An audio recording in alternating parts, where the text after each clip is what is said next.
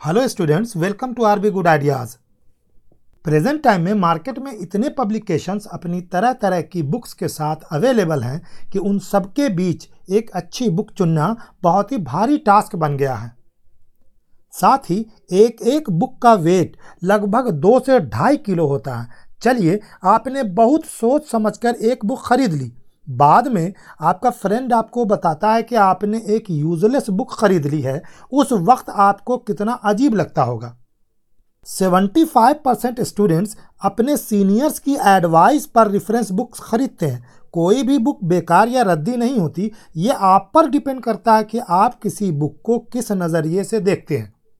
इस सेशन में मैं आपको क्लास 12 फिजिक्स की बेस्ट रेफरेंस बुक्स बताऊँगा, साथ ही उन बुक्स के पॉजिटिव फीचर्स भी बताऊँगा। तो आइए क्लास 12 फिजिक्स की बेस्ट रेफरेंस बुक्स के बारे में जानने की कोशिश करते हैं।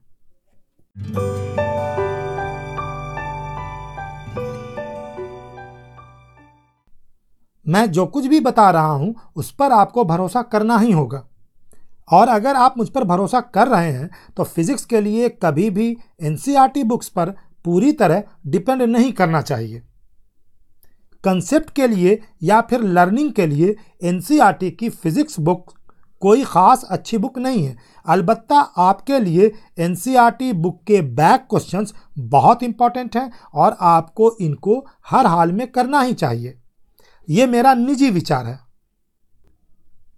क्लास ट्वेल्व फिजिक्स के लिए मैं आपको ओनली फोर बहुत ही शानदार, बहुत ही अच्छी रेफरेंस बुक्स बता रहा हूँ। आप इनमें से कोई भी बुक खरीद सकते हैं। सबसे पहली बुक है एच सी वर्मा की। इस बुक में काफ़ी हाई लेवल के न्यूमेरिकल्स और कंसेप्चुअल प्रॉब्लम्स दिए गए हैं। ये बुक जेई प्रिपरेशन में भी आपकी हेल्प करेगी।